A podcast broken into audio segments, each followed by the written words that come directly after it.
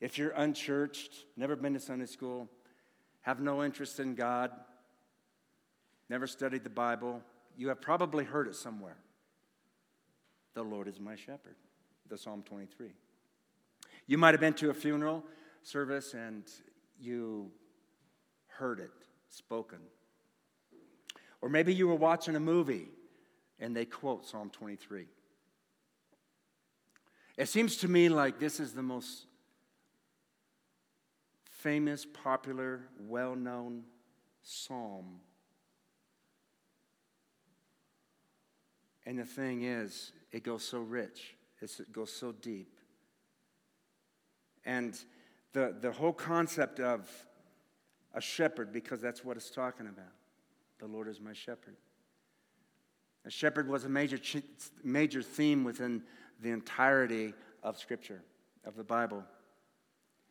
And it was not only used of God, in fact, this is the first time it's used of God. That's interesting, isn't it? A lot of times, the, the word shepherd or shepherding is used of a king of Israel or one of the leaders of Israel, the major leader. And it was connecting that concept with those leaders. But also, it is a, a word that is connected to the coming Messiah. The Old Testament prophesies that there's this coming Messiah, he will be a shepherd. And so it becomes very, very important for us, I think, in my own heart, to see the um, just how important all through the scriptures it talks about shepherds. And I, for one, am just fascinated with sheep, with shepherds. I love it. When I was in Israel years ago, there was a lot of highlights. But the one thing that I was always looking for as we were riding in the bus were shepherds and sheep. And I just stared at them, pretending I was 2,000 years ago. We came across a camp, Bedouins, and I wanted to stop so bad. I almost stood up and said, Stop, because I saw the tents and I saw the sheep, and I wanted to just go and visit with them. Go inside their tent, drink some of their sweet tea, and just interview them and talk about what it's like to be a shepherd out in the desert. I am fascinated with that. When I go out to the farm where Barb grew up, they had sheep, and I remember before her mom passed away that we would both be looking out the window and i was she, she, had that fascination like i did and we just watched the little lambs jump jump jump jump jump jump jump hop around and you know we loved it I loved it at least. And to this day, I love it. When we have a bunch of sheep down there, I love driving down and just looking at them. All they are doing is just grazing, there's nothing exciting about it, but I love it. And so, this is part, partly the reason why I love Psalm 23 because it's talking about sheep and a shepherd. And so, here we have in, in the scriptures, we have, in the Old Testament at least, we have God as the shepherd.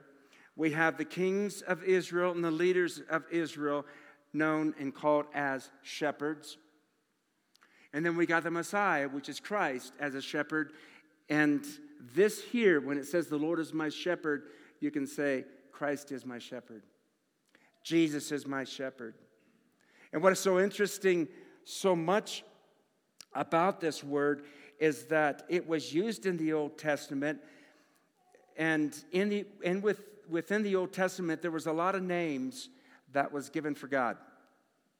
You see, God is called a refuge. You see, God is called a fortress. God is called a warrior. In Isaiah, it said that, that God is like a nursing mother giving nourishment to his children. And you also see that God is called a shepherd.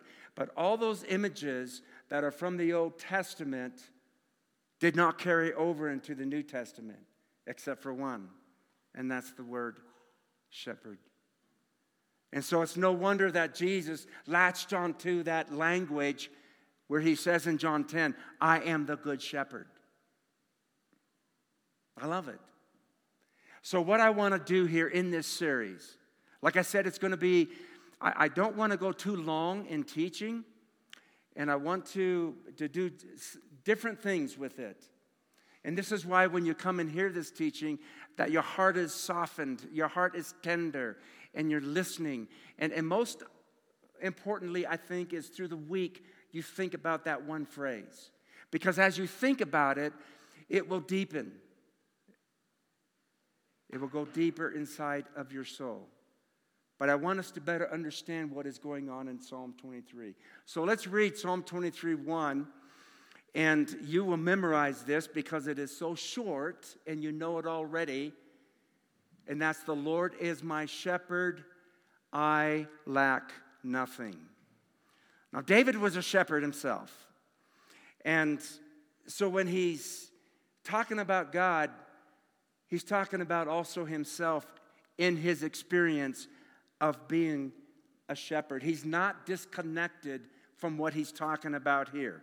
He literally walked the hills of Bethlehem and in, in the Judean deserts, into the Negev desert as a shepherd. So he understands what it's like to be a shepherd. So when David starts his psalm, he is looking at himself as a shepherd and he sees that his God, that the Lord is his shepherd. So I began to imagine what this would look like. And here's, here's an image of a shepherd boy that is riding on a donkey. And this could be David. He just wasn't walking everywhere. He had a donkey because his flock was so huge and so large that he had to have a donkey just to, maybe not, but I think he did. And so I like to imagine that. Here's another picture of a shepherd boy playing a flute. David was a musician. And can't you just see him playing a flute? And what that does, it calms the sheep down, it gives them rest. Because you don't want a stressed out sheep. And so he would either be playing a harp, he would be playing a flute. David understood everything about shepherding, and he was really, really good at that. And so when he says, The Lord is my shepherd, what is he getting at? What is he really talking about? And that's what I want to go through in this whole, these six verses in Psalm 23. Now, I don't know what you know about shepherding. There might be a shepherd in here, I, I have no idea. Or you might know a lot about it.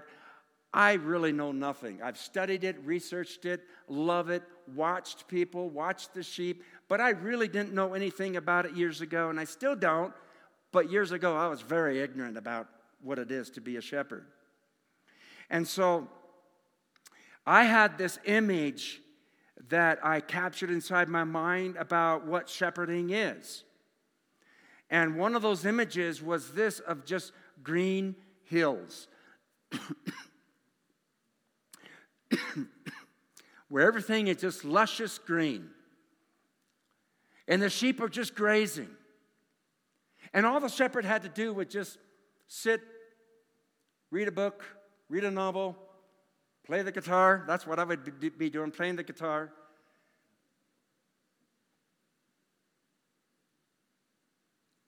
And I was thinking, what is so hard about being a shepherd? I used to really think this. I would love to be to have that profession as a shepherd because I could get a lot done. I could really learn the guitar and I could do all this reading, I'd do all this research. This is called a lazy profession. Well, I began to learn that it's not so. It's really not that way. And here's a, here's a, a picture of Jerusalem, Judean desert. And I began to learn that sheep thrived in the desert, in harsh environments. You see, you see Jerusalem up there. Right below it in the orange is the Judean desert. And right beneath that is the Negev desert, and they all look the same. They're rolling hills, just like the one that you previously saw It was just green, but it's going to turn all brown later on. But this is where the sheep and the goats thrived. And I'm thinking, wow. And David will talk about uh, this in Psalm 23 as we will get to it on weeks to, in weeks to come. But here's, here's a picture of a sheep just in the desert. I know I got a little crazy on my images, but I was having so much fun. I love this. And so that's, that's kind of what we're doing, and that's where we're going in this series. But here they are. There's some water there. It's a good shepherd providing for the sheep. And basically, that is what Psalm 23, verse 1 is talking about is that the Lord is my provider. He's my protect, protector. But here you just see a desert. This is in the Judean desert, is where that's taken from. I want us to turn to. Um, you don't have your Bibles, it'll be up here in Jeremiah 3:15. I came across this verse, and I don't want to uh, talk about the verse. What I want is just highlight two words in this verse. And that's in yeah, Jeremiah 3:15. Then I will give you shepherds after my own heart who will lead you with knowledge and understanding. And the word understanding there's a there's a precise word and that is skill. So so he said you will have a shepherd that will be with skill and with knowledge. And this is what a shepherd has to have is knowledge and skill because it takes those two words in order to lead a flock properly, to lead the flock well. And the reason is is because there's so many things out there, so many crazy environments that you will face. And one of them is the harsh environment of the Judean and the Negev desert. If we can just turn to the I don't know if that looks harsh to you. It's the only, that's the best picture that I could find. But they were harsh environments that they had to face. But there's something else that they had to face, and that was unforgiving canyons. And sheep, which we are very similar to, as they say, aren't the brightest thing on the block. And that's really hard for us to understand. But literally, in my research, if a sheep is not led well, uh, well, they will literally fall off a hill or off a cliff. So you have to have this shepherd that has skill, has knowledge to lead them well. So, you also have flash floods. In fact, I was reading the other day that this is, this is also in the Judean desert. That is the number one killer in the desert. So you have to understand the rainfall and where the rain is falling in the hills so that your flock is not caught into the canyon or in a valley. Because a flash flood will come and just totally just wipe them all out. But there's another thing there's drought in the land. There's an image here. Yeah, that's, we don't have the drought. Okay, that's fine. There's a drought, and so you need to know where the rain is falling, where it is not, and you need to know where and how to find the water. But not only that, you need to, you need to be watchful for these persistent predators that want to come and eat your flock up. You have bears, you have foxes, you have jaguars. You don't have bears in the land anymore. But in ancient times, they did. This is what the ancient shepherds had to face. And so you also have the wolves, which are there in, in the land today, but the wolves are after your sheep. You have lions. Lions are no longer in the land of Israel, but this is what the shepherds had to face. So there's a lot of predators that want your flock. And so there's a lot of knowledge and skill and wisdom that is required from a shepherd. You also have to be uh, knowledgeable upon the poisonous plants that are there. And this is one of them. To me, it just looks like whatever. You can eat it. Sheep are good. But that's poisonous. That's going to do harm for the sheep. And that's why it takes knowledge and it takes skill. But not only that, you have poisonous insects, venomous insects like spiders and like scorpions and many more other things. What I'm trying to do is bring you a picture. When David said, The Lord is my shepherd, he's thinking about all these things because he's gone through all of these things. He's faced all the predators and the poisonous plants and the poisonous, venomous insects. And so when we're talking about a shepherd, we're talking about the knowledge and skill that you have to be able to understand weather patterns and routes and where the sheep and the goats are going, where you are leading them, and constantly on guard of anything or anyone that wants to bring harm to the flock. It's a lot of responsibility. It's an unbelievable responsibility that the shepherd has for his flock. So, my mind wasn't right, was it? It's not a lazy profession.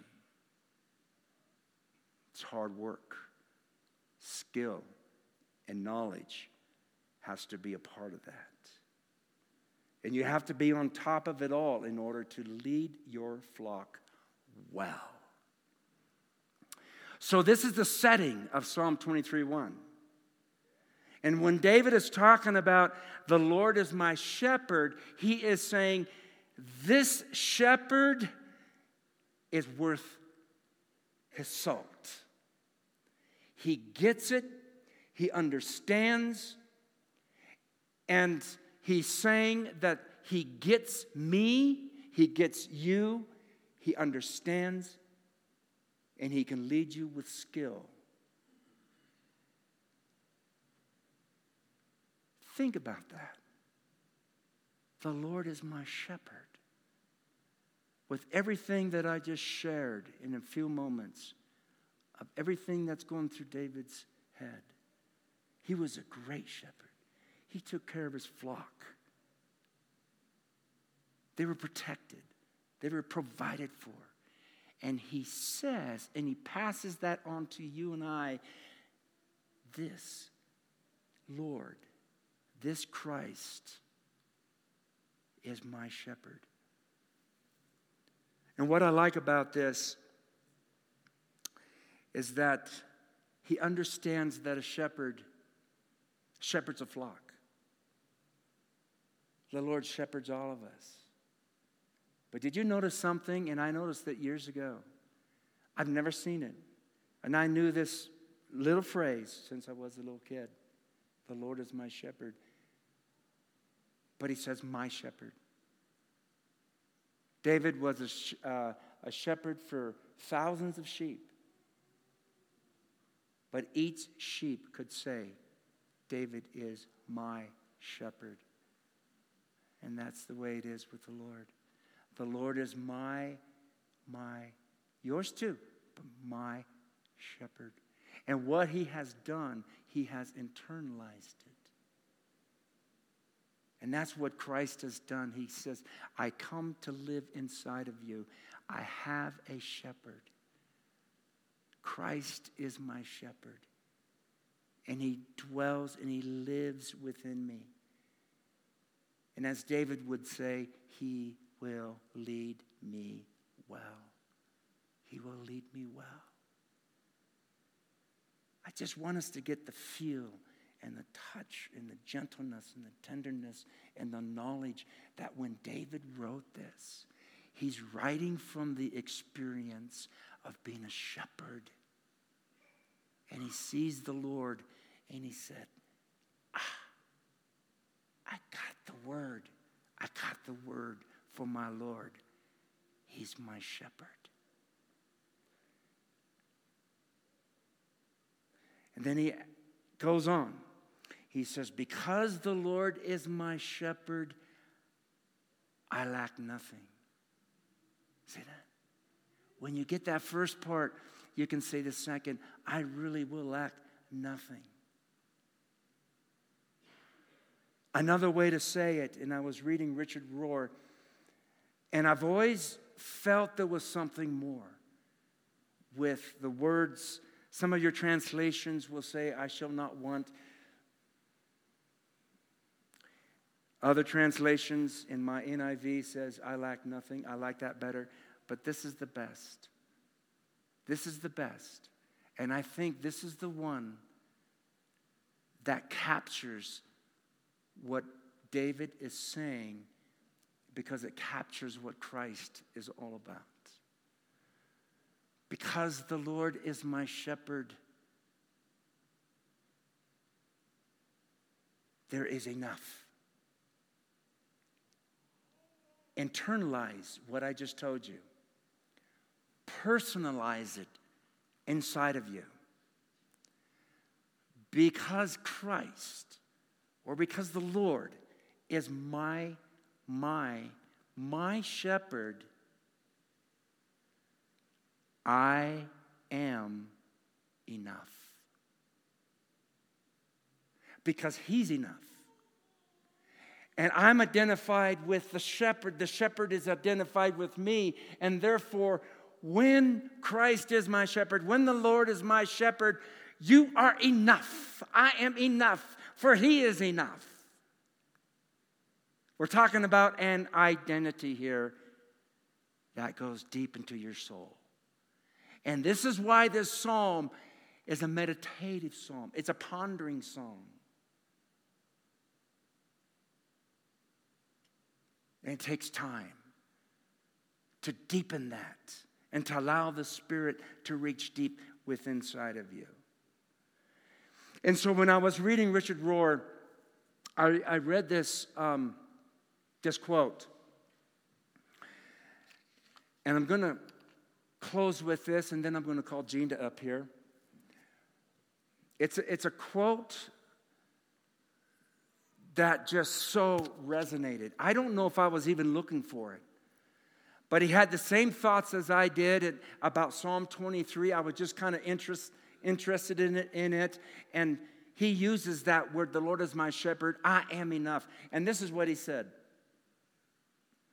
Once you move your identity to that level of deep inner contentment, you will realize you are drawing upon a life that is much larger than your own and from a deeper abundance. And once you learn this, why would you ever again settle for scarcity in your life? I'm not enough. This is not enough. I do not have enough. I am afraid this is the way culture trains you to think. It is a kind of learned helplessness the gospel message, message is just the opposite inherent power. In other words, he's saying the shepherd is inside. And sometimes we never think that way because we think too physically that the, the shepherd is guiding the sheep. And he does that in our physical lives as well, but more so, Christ is within Christ is our shepherd. And you don't have to buy the shepherd, you don't earn the shepherd. All you have to do is breathe and be born. And the shepherd is with you. And now we just have to learn to trust, to trust in the shepherd. And that's a lifelong journey, isn't it? So we're going to talk about some of these things in Psalm 23. And the rest of this psalm, as Gene did, why don't you come up right now? As the rest of the psalm, David is helping us to understand how the shepherd is meeting your need and my need. That's all the psalm is about. He starts with the intro The Lord is my shepherd, I am enough. This is, this is how the shepherd is going to meet your needs. And this is going to be, to me at least, an exciting series. And so Gina will share just a little bit on her heart, and then I will come up and close with just um, no more than a minute, and then Joe will close us with a song. So, my dad asked me to share a post that I, I put up on Facebook, and uh, I don't ever share anything hardly on Facebook. Um, but for some reason, this specific quote kind of stood out to me and um, was personal to me, so I shared it. And um, pretty much the second I hit the button, my dad called me and was like, I just read your Facebook post. I'm like, how? I literally just hit the button. but, um, and was like, this actually goes along with my sermon. So, um, I'm going to share first why this post um, kind of touched my heart and uh, uh, why I shared it, and uh, then I'm going to go ahead and uh, read it. So, last year, as I have kind of mentioned before in this church, was a mixture of hardships and amazing blessings. Um, and this quote stood out to me because it spoke to my hardships. Parenting, grandparenting, friendships, being a wife, being a husband, all have moments of being really hard. And it's hard because we live in a broken world. Um, You know, my husband Mike read an article saying that our age group is the first to parent kids in a completely digital world from the very beginning. And um, it's hard. And um, in a way, made me feel better because I'm like, okay, nobody knows what they're doing. there is no instructions.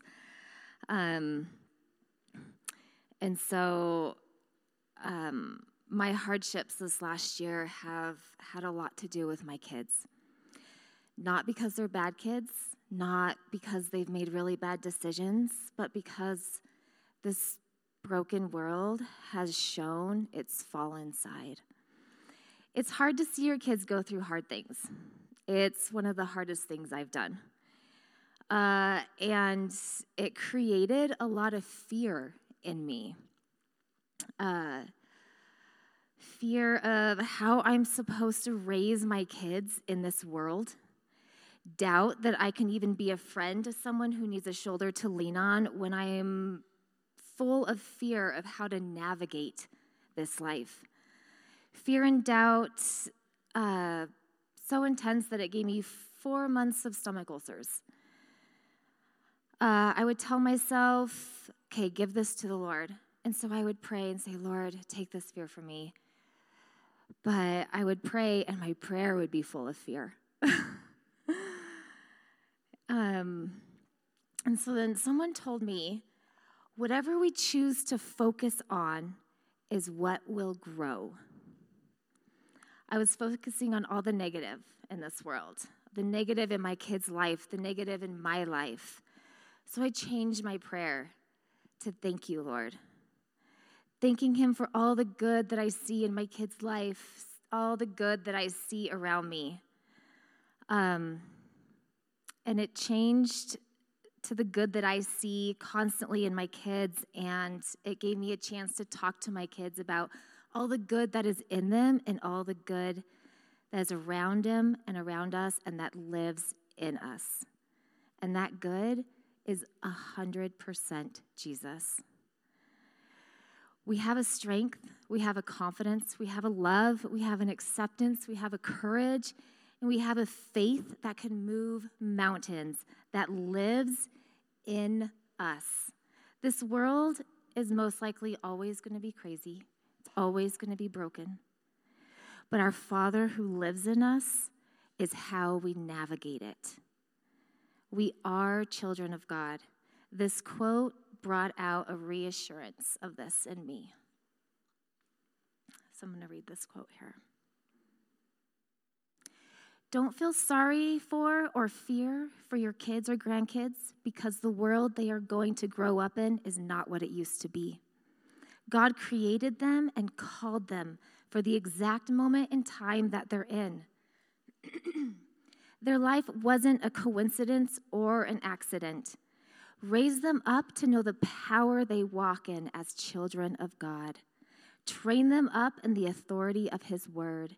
Teach them to walk in faith, knowing that God is in control. Empower them to know they can change the world. Teach them to be teach don't teach them to be fearful and disheartened by the state of the world, but hopeful that they can do something about it. Every person in all of history has been placed in the time that they were in because of God's sovereign plan.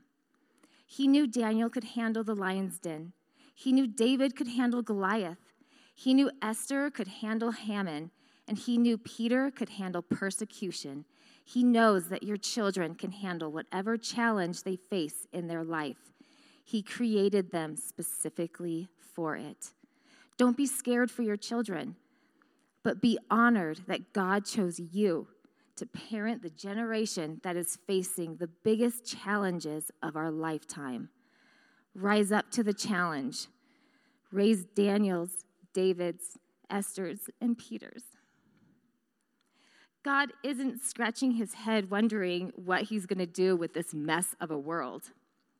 He has an army he's raising up to drive back the darkness and to make him known all over the world. Don't let your fear steal the darkness God placed in them. I know it's hard to imagine them as anything besides our sweet babies, and we just want to protect them from anything that could ever be hard on them. But they were both, they were born for such a time as this.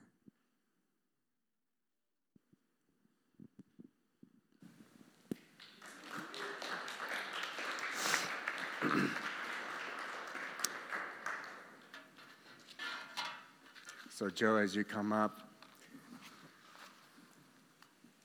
this, the, this is what we want to do. You know, I just want to give um, a simple setting of a psalm 23 into the verses. And next week we'll go into verse 2, give a little setting, and Seth will um, teach the following week. But this is kind of where the vision God has given to me in this psalm. It's a little bit different, but I want to get the feel of what David is going through, what he experiences, and what he's trying to teach. And then I want you to apply. And this is why, in fact, when I was listening or reading Richard Rohr, I was just reading about that, his quote on, um, on the I am enough.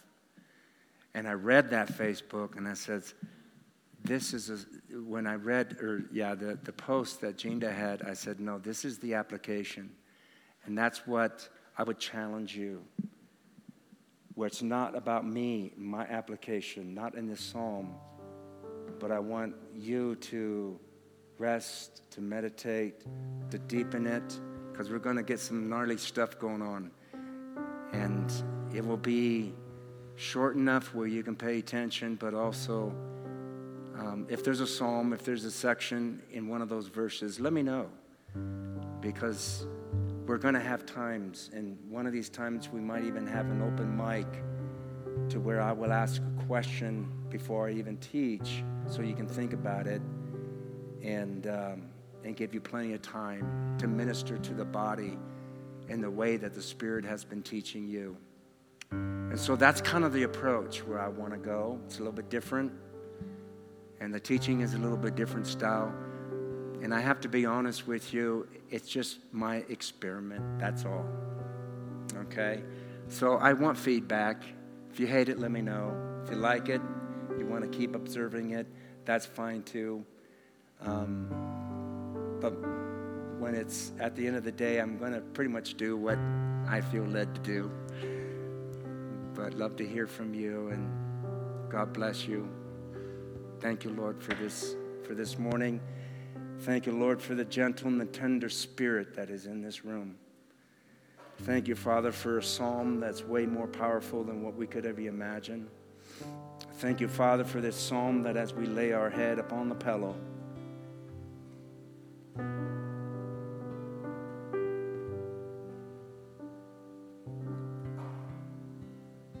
we can pause.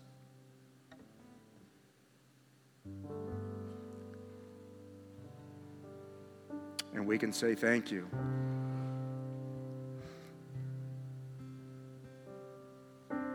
That because you are my shepherd, I am enough. I am enough.